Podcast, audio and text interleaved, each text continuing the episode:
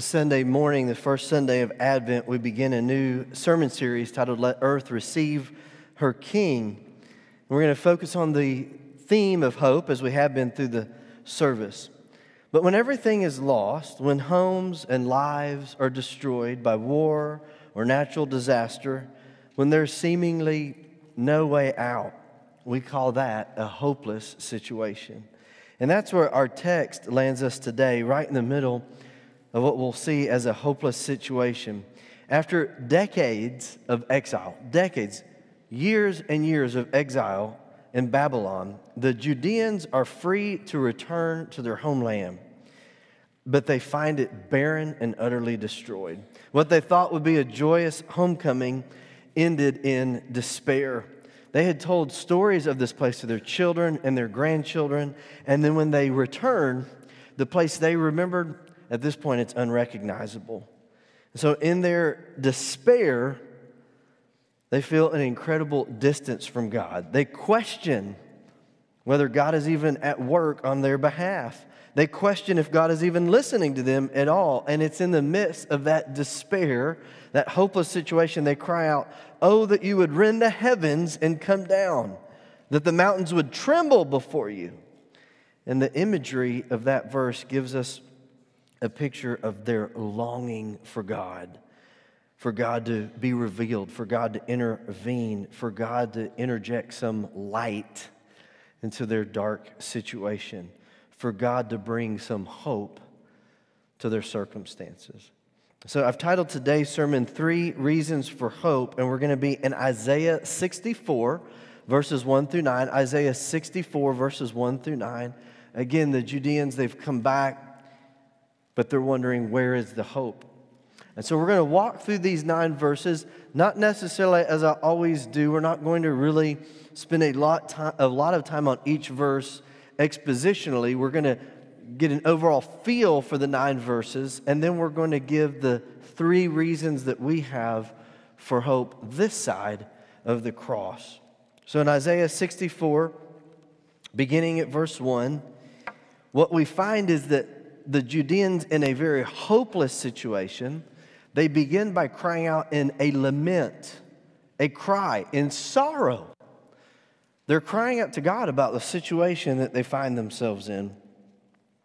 Isaiah chapter 64, beginning at verse 1. Oh, that you would rend the heavens, that you would come down, that the mountains might shake at your presence as fire burns brushwood as fire causes water to boil, to make your name known to your adversaries, that the nations may tremble at your presence.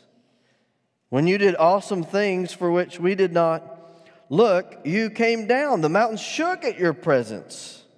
For since the beginning of the world, men have not heard nor perceived by the ear, nor has the eye seen any God besides you, who acts for those for the one who waits for him.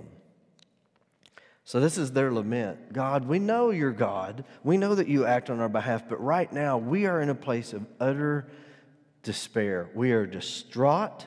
We don't know what to do. And then, what's interesting in verse 5, their lament turns into confession. So they go from lamenting, this is the situation we're in, we don't like it, it's contrary to us, we don't want to be here, to then they realize that their sin is a big reason why they're in the place that they're in. And so they turn to not just an individual confession, but the confession of a community, saying, We as a community have not followed you. Look at verse 5 you meet him who rejoices and does righteousness, who remembers you in your ways. So he's saying, Look, God, you're good. This is who you remember. You're indeed angry, for we have what? Sinned.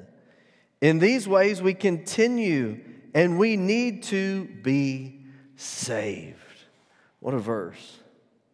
You can't really build back anything when you have offended someone, when you've wronged someone, you can't build back unless you first acknowledge, come clean, confess. And here their lament is turning into a confession. They're saying, Look, we've sinned. You are righteous. You're just. We're the ones that have sinned. and we need to be saved. Verse 6 But we are like an unclean thing, and all our righteousness are like filthy rags. We all fade as a leaf, and our iniquities, like the wind, have taken us away. And you think, well, what they, you know, here's what modern philosophy and, and modern living, um, modern religion would tell you. Well, they just need some self esteem. That's the real issue. You just need to find a religion, a different religion that works for you, and just gain some self esteem.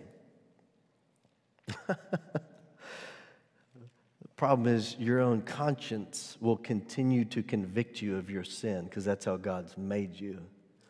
And so you can jump around from religion to religion to religion, but at some point you're going to meet your Maker. And you either meet him now in confession, or you meet him in that day when he stands at judge, and every man must give an account, and every mouth will be stopped before the holy and just judge. Then, verse 7 And there is no one who calls on your name, who stirs himself up to take hold of you, for you have hidden your face from us and have consumed us because of our iniquities. Again, modern man would say, well, they just need more self esteem. No, this is the best part. Because really, what they're doing is they're getting down to their ground zero and their sinful lives and their sinful heart, and they're finally coming clean. And now that they've come clean, they can begin to rebuild. You see, it says, as long as we downplay our sin, you can't rebuild from that. As long as we excuse our sin, you can't rebuild from that.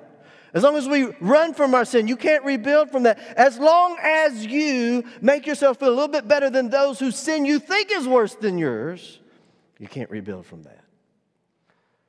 But when you say, God, I have sinned and I need to be saved, that is actually a confession of what? Of hope. Because you realize that there is a Savior. He's just been waiting for you. He's been waiting for you to come clean. He's been waiting for you to come to Him. He has been waiting for you to be restored. And here they've moved from lamenting to confession. And then what happens in, in your Bibles, you'll see there's a gap in between verse 7 and verse 8. There's like an extra space there in most of your Bibles. That's because the way that the Hebrew is written, there is actually a pause there. And, and it's interesting because what happens between 7 and 8, the pause, it's almost like this sense of they've reached the point where they have nothing else to say. They, they don't like their situation, they've lamented their situation, but now they're confessing their sin, and they've reached this point where they have nothing more to say. But what's interesting to note before we move on about this confession is that this is a communal confession. Do you see all of the we, we, we? We have done this. It's not just I. This is a communal confession. And some of these people that are confessing the sins of their nation, they weren't even alive the generations before when Israel was persisting in sin when it was indeed that sin that caused them to be driven into exile to Babylon. But they're saying, look, we, we acknowledge our own sin, we acknowledge the sin of our fathers and our fathers before them. We realize we have been a people that have not trusted you, we have not believed you, we have been fearful, we have followed after the things of the world. And God, we're going to come clean as a people and confess our sin and ask you to do something among us as a community. Does God save the individual? Yes. Your parents' faith doesn't save you. You must have a faith of your own. But He does not save you unto an island. He saves you to be a part of the living body of Jesus Christ. He saves you to be a part of a community. And so it just made me wonder. I'm just going to throw this out as a food for thought. What maybe do we as a community need to get settled with God? To move forward in the purposes that He has with us? Where have we doubted God's goodness? Where have we been grumblers or complainers? Where have we allowed fear to guide decision making processes? Where have we been hoarders of wealth instead of giving generously as the Lord has given to us? Where have we as a people stopped up the blessings of God? And what do we as a people need to come before God and say, God, we confess this before you, and we need to be saved. Saved from ourselves, saved from our lack of faith, saved from our own sin as a community. And they've done that and they've reached this point where there's nothing else to say. God must intervene. God must speak now, or else nothing's going to happen. They're just going to remain stuck in it. And then look what happens at verse 8 there are glimmers of hope that appear. But now, O Lord, you are our Father. You see, the whole tone changes. We are the clay, you are our potter, and all we are the work of your hand. Man, that sounds good. That kind of was like, okay, this is a cozy, feel good verse here. God's our Father, we're the work of His hand, we're getting back into good stuff. Do not be furious, O Lord, nor remember iniquity forever. Indeed, please look we all are your people. Now, what changes between verses 7 and then 8 and 9, or 1 through 7 and then 8 and 9? What changes here? Because the whole tone changes. The circumstances haven't changed. Their land is still desolate, their homes are still desolate. What changes? What shifts in these verses, between these verses, that causes them to have hope again? Well, it's sure not in their own actions because they're confessing their sins. So their hope is not in themselves. And it's not in their circumstances because their circumstances haven't changed in that brief interlude. But here is the hope. The hope, very clearly, and this is where we're going to focus the remainder of our time, it's in this. It sounds very simply stated, but it will absolutely revolutionize the way you approach life if this settles into your heart. Their hope that is everlasting, their hope that the world cannot take, their hope that endures, their hope that will match the circumstances of life. The reason that they can look at their homeland in ruins and have hope is this. Now, don't miss the simplicity of this. Their hope is in who God is, period.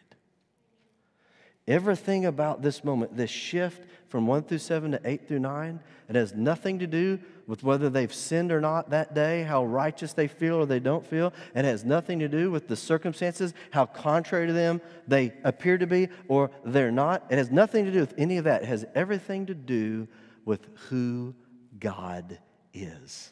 And what they do in these verses is they're reminding themselves of who God is, and it's in that that they find hope. Do not miss the do not miss the significance of that because it is so simple. And so I want to give you three reasons for hope today because if the Israelites could find hope in their situation, in the desolation of their homeland, if they could look at that and they could find hope in the person of who God is now, how much more do we have hope this side of the cross? How much more are these things true of us? So, three reasons I want to give you for hope today. Number one, reason you have for hope. And let me give you a caveat here. These are only true of you if you have put your faith in Jesus Christ, receiving the forgiveness of your sins and the filling of God's Spirit. If you are a child of God, these are absolutely true of you. They are true of you every day, every moment of every day. They never change. It's whether you choose to acknowledge them or not that makes the difference. But if you have not put your faith in Christ, these are not true of you now, but they can be before you leave here today. First reason for hope is this God is your Father. You see, for them, look at verse 8. But now, O Lord, you are our Father. Very simple statement. But when Israel was saying in the midst of their distress, You're our Father, that was all about a relationship that, if you trace the history of that relationship, their relationship with God is what set them apart from every other nation on this earth. Going back to Abraham Abraham, you walk with me. You're mine. Your descendants are mine. Going to Egypt, let my people go. This is the land that I will give to my people. And as their father, it was all about a relationship of caring for and leading. And so when they call out, Father God, they are reminding themselves, yes, Our homeland is in shambles, but God is our Father. So we have hope. Now, what about us? Look at Matthew chapter 6. Matthew 6. There are really many passages, um, these reasons for hope. Man, I, I could preach right until tomorrow. Y'all want to have an evening service? We could start now and just preach into the evening. There are so many scriptures on this. Matthew chapter 6, all the reasons for hope. Don't get excited. I didn't say we were having an evening service. Matthew chapter 6, verse 25. Words of Jesus. I didn't put this in the PowerPoint. I looked at it this morning and I should have added verse 24. 24 gives you the context of the rest of this. It's so powerful. Let me just read it. Verse 24 No one can serve two masters, for either he will hate the one and love the other, or he will be loyal to the one and despise the other. You cannot serve both God and mammon. Jesus Christ, if you believe he is God, if you believe he is Savior, if you call him Lord, he has told you you can't serve two masters. It's me or whatever else. So there's something else, Jesus says, lay it down. Follow me. In that context, then he goes to verse 25. Therefore, I say to you, do not worry about your life, what you will eat. Okay, why aren't we to worry? First of all, he's saying, look, you only have one master. Therefore, if I am your Lord and your master, then, see, the therefore is there for a reason. So if he is your Lord, therefore, do not worry about your life, what you will eat or what you will drink, or about your body, what you will put on. Is life not more than food and the body not more than clothing? If we could live the rest of our lives in obedience to that one verse, what would that look like? Look at the birds of the air, for they neither sow nor reap nor gather into the barns. This is Jesus, a master preacher, giving an illustration to help us understand it. They, they neither gather into barns, yet your heavenly, what? Father. Your heavenly who? Father. Look, I don't know what your earthly father has done or not done for you, but you have a heavenly father who is good. And don't allow the things of this world to cast doubt on your heavenly Father. Yet your heavenly Father feeds them. Are you not of more value than they? In other words, Jesus is going, What are you thinking? When you worry, what are you thinking? He's saying, Look at the birds. Does God care for the birds? Yes. Now, why are you worrying? Aren't you more valuable than the birds? Okay, then quit your worrying. That's in essence what Jesus is saying. It's very confrontational, really, if we understand what he's saying here. Verse 27 Which of you by worrying can add a cubit to a stature? Another illustration. I've always wanted to be taller, but no matter how much I worry about being taller, it's not going to happen, especially now. I'm on the downward curve, I'm only getting shorter. So, why do you worry about clothing? Consider the lilies of the field, how they grow. They neither toil nor spin. Again, it's saying, look, Look at this. Look, do the lilies worry about if they're going to bloom or not? If, if the Father cares for them, doesn't He care for you? Look at verse 29. And yet I say to you that even Solomon in all his glory was not arrayed like one of these. Look at verse 30. Now, if God so clothes the grass of the field, which is which today is, and tomorrow is thrown into the oven, will He not much more clothe you, ye of little faith? What's that? I mean, Jesus is getting in our face here. Therefore, do not worry, saying, What shall we eat, or what shall we drink, or what shall we wear? For after all these things the Gentiles seek. That's a slam. that's a put down. To say the Gentile, he's saying, if you worry about these things, you're acting like a Gentile. You're acting like an unbeliever if you worry about these things. You're doubting your Father. For your heavenly what? Father. Who? Father. Knows that you need all these things. All all of what Jesus has said is true because of this. Your Father knows what you need. Let me say that again. Your Heavenly Father knows what you need. And so, Brother Jesus says, calm down. Trust your Father. He is good and He knows what you need. Then, if you need something to do instead of worrying, because you can't have a vacuum, you have to have something positive to do. We've been talking about that the last few weeks. So Jesus gives us the positive direction. Verse 33 But seek first the kingdom of God and his righteousness, and all these things will be added to you. Jesus says, quit putting your energy into worrying and seek God with all that you are. And the promises of God are that he will take care of you. All these things will be added to you. Therefore, do not worry about tomorrow, for tomorrow will worry about its own things. Sufficient for the day is its own trouble. Some days you may amen that louder than others, right? But in this passage, Jesus is calling us to look at the goodness of the Father and in the relationship that we have in the Father. And why do we have that relationship? Is it because of our goodness? No. This is so important to understand. If your relationship with the Father was based on your good deeds today, you would have every reason to worry. Your relationship with the Father is based on the perfection of the Son. It is based on the faithfulness of your high priest.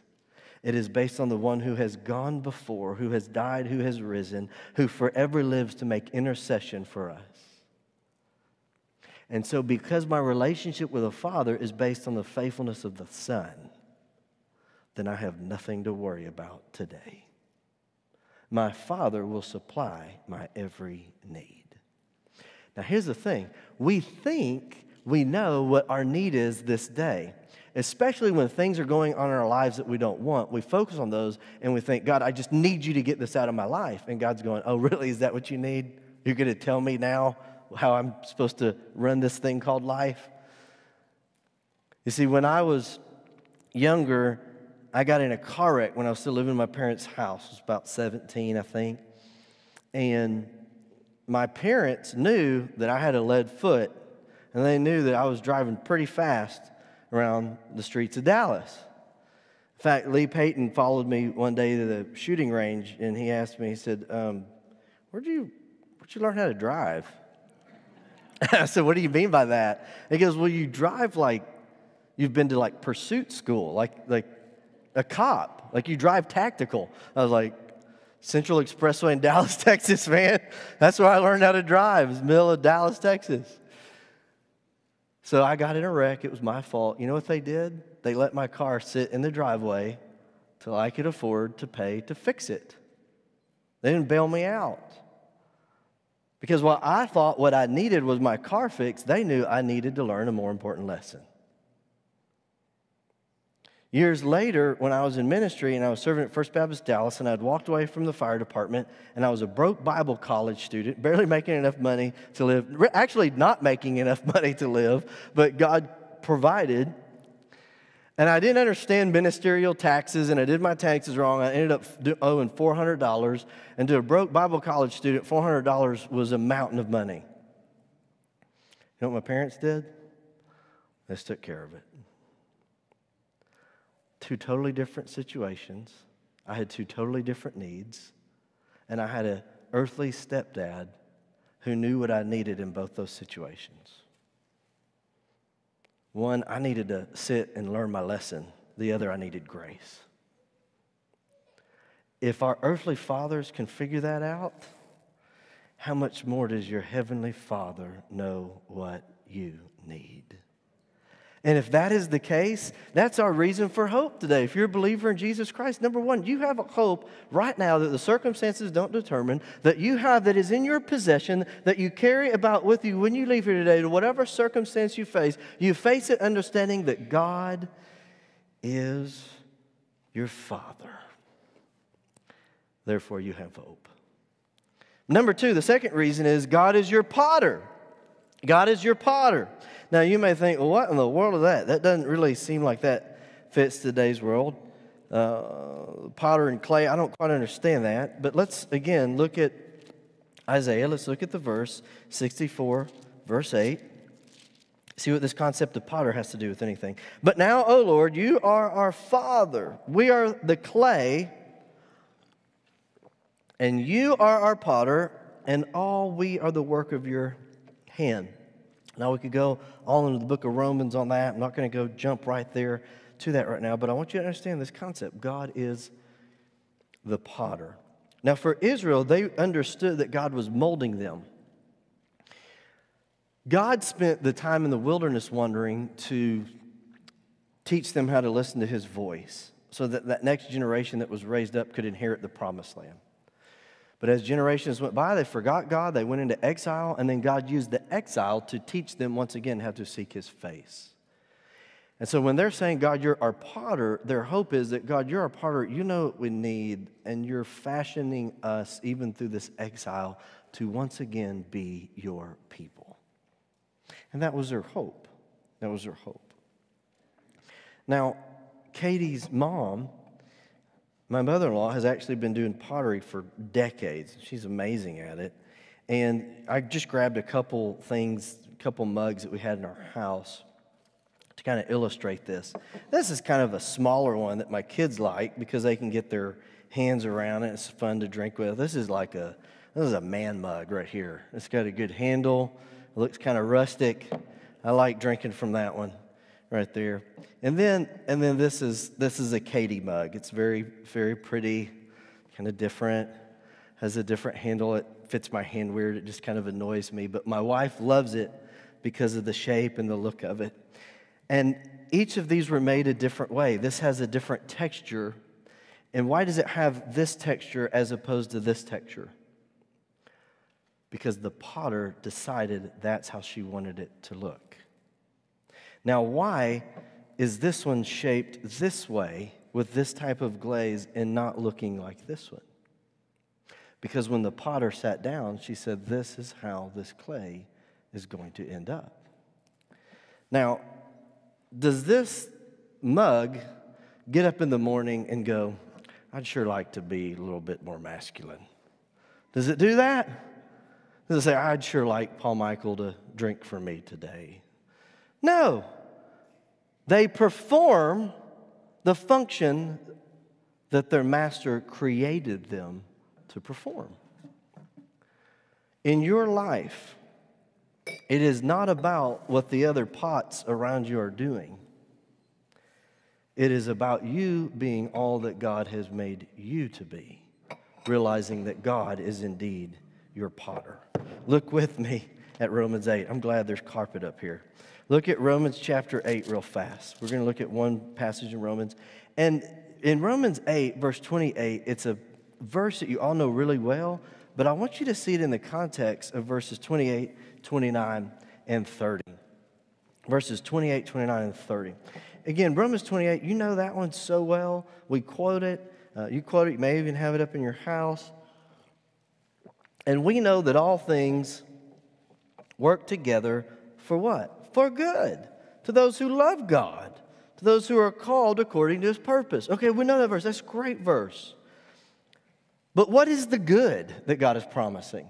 We know that all things work together for the good of those who love God, who are called according to his promise. How do you define good? Because I might define it different than God. Good for me might be different on different days, in fact. So, how do you define what is good? Verses 29 and 30. Look at verse 29. For whom he foreknew, he also predestined to be what? Conformed to the image of his son, that he might be the firstborn among many brethren. Moreover, whom he predestined, these he also called. Whom he called, this he justified, and he justified those he glorified. He also glorified. Now, so what is the definition of God working all things together for my good? It's right in the middle of verse 29. To be conformed to the image of his son. So here's the thing. Here's the point. Here's why we have hope. I have hope today because the master potter, my creator, is sitting down at the wheel, and the lump of clay called Paul Michael is, first of all, in his hands, which there's no better place to be. And in his hands, he's doing this, and he's going, let's make him a little bit more like Jesus today through this. Let's make him a little bit more like Jesus today through this. Oh, I'm beginning to see Jesus come out a little bit more through Paul Michael today. And I have a potter who knows me, and he knows everything about me, and he knows where he needs to put his hands on me, and he knows what I need to be conformed to the image of his son.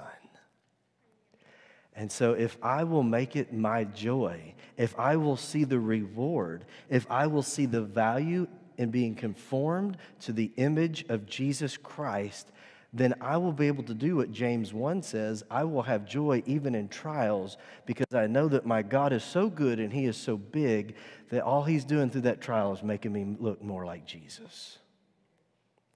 We have hope, number one, because God is our Father, but number two, we have hope because God is your potter. And again, it doesn't matter what the other pots around you look like. The parable of the talents. It's not about if you have five or two or one talent. It's about what are you doing with what you've been given, with who you've been made to be. You respond to the potter's touch and you be the image of Christ that he's called you to be. You can do that. But lastly, we need to move to our last thing and be done. The third reason for hope is this we are God's people. We are God's people. Isaiah 54, excuse me, excuse me, Isaiah 64, verse 9. Do not be furious, O Lord, nor remember iniquity forever. So they've acknowledged their sin. They're saying, God, don't hold your anger over us, don't hold your wrath upon us, but forgive us. He says, Indeed, please look we are all your what? Your people. So, what they have done is they have lamented their situation, then they have confessed their sin, and then they have reminded themselves of God's faithfulness, and they have called out to God, reminding God of who they are that God, we're your people. We're the people you've chosen.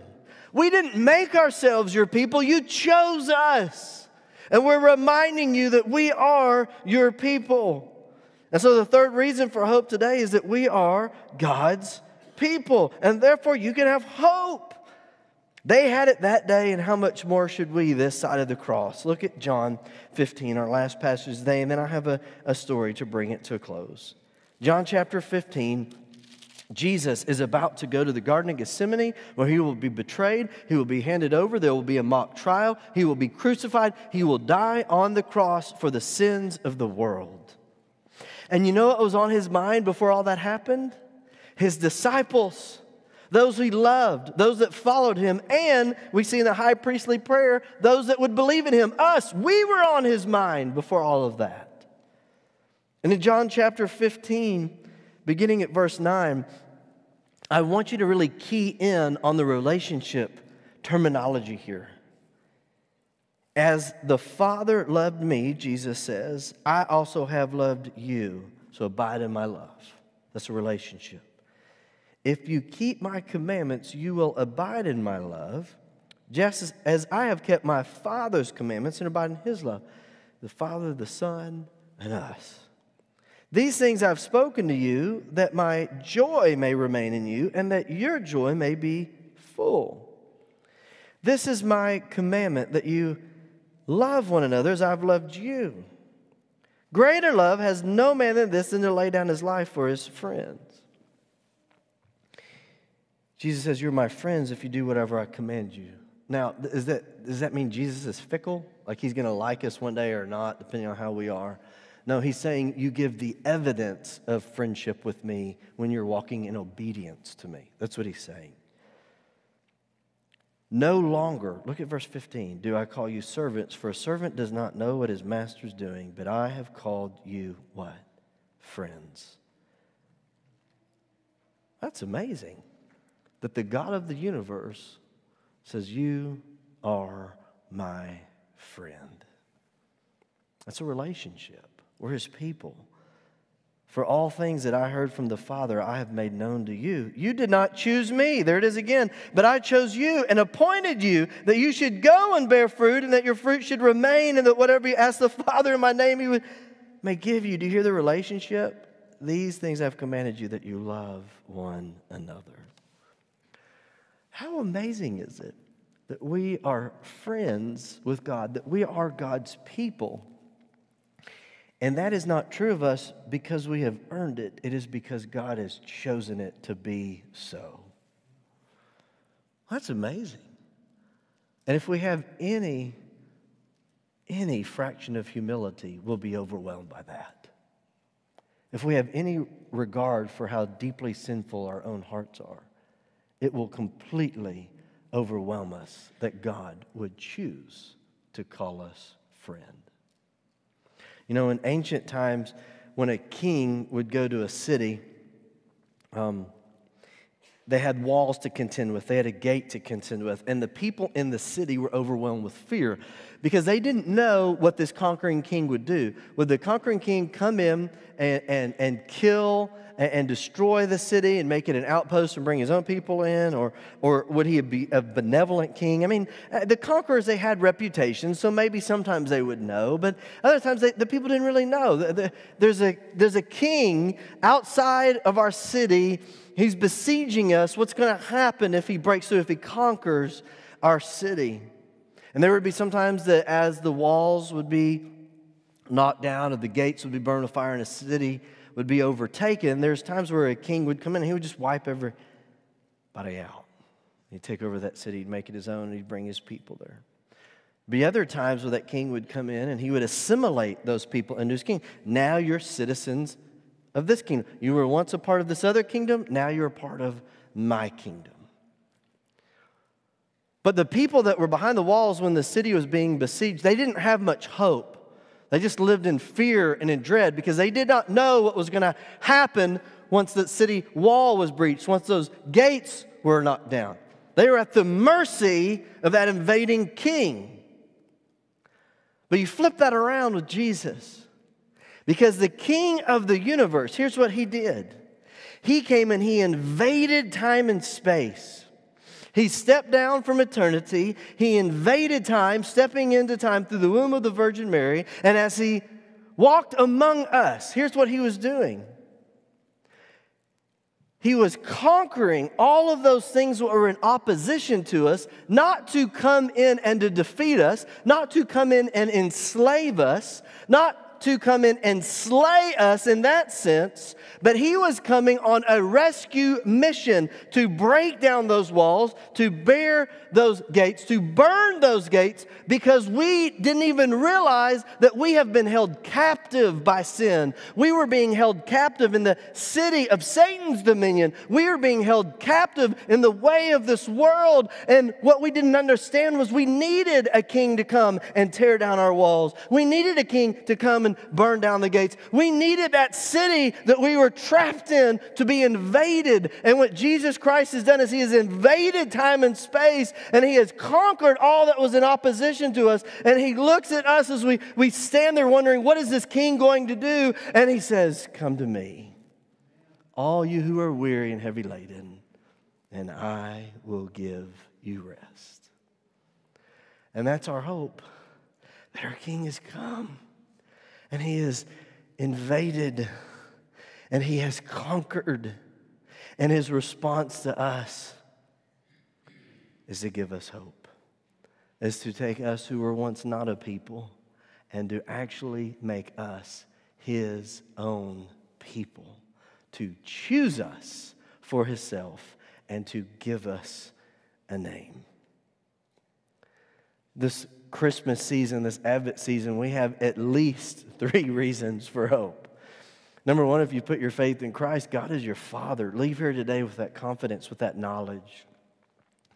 God is the potter, He's your potter. He's making you look more like Jesus. Number three, we're His people. We're God's people.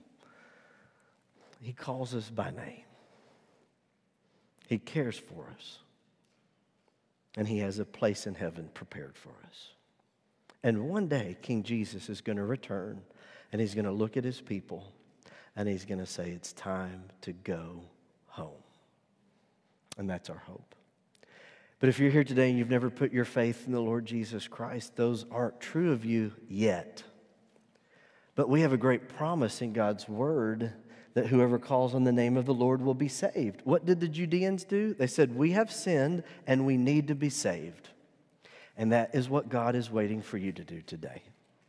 God is waiting for you to say, I have sinned and I need to be saved. And I believe Jesus Christ is the Savior that was provided for me. And God is waiting for you to turn away from your sin and to look to Jesus by faith, trusting in Jesus, who has died, who has risen, who is going to return one day to forgive you of your sins, to fill you with His Spirit, to make you who are not a people now the people of the living God. And God will begin to live His life through you, and you will have the hope of the return of Jesus Christ. I'm going to take a moment to pray, and I invite you, we're about to close our service. I invite you to join me in, in closing your eyes and bowing your head is, is simply a way to focus in on God. Nothing super spiritual about this posture of prayer, but just to focus. And, and if you've never put your faith in Christ, but you realize as I have been speaking, you realize that's me, I need to confess my sin and be saved. Tell God that by faith right now. Tell God, say, God, I have sinned. I need to be saved. I believe Jesus is the Savior you provided for me. I believe Jesus died for my sins in my place. I believe Jesus rose again from the grave. And I'm asking you, because of Jesus, save me now. Forgive me of my sins. Fill me with your spirit. Make me your people. Thank you for hearing my prayer. Thank you for saving my soul. And as we continue to pray, if you're a believer of Jesus Christ and you've begun to lose hope, the affairs of this world are afflicting you, you've lost loved ones, this is your first holiday season without certain people around. There are family situations that just seem hopeless, there are situations at work, I want you to remind yourself to take God's word in your heart. Remember that you have a Father who cares for you. Begin to thank God even now that you have a heavenly Father who cares for you. Begin to praise Him for the truth of His word. Allow God to restore hope to your heart this morning and leave here with the hope of Jesus Christ. Lord, we thank you for the hope that you give. You, you yourself are our hope. We look to you, and it's in your name we pray. Amen.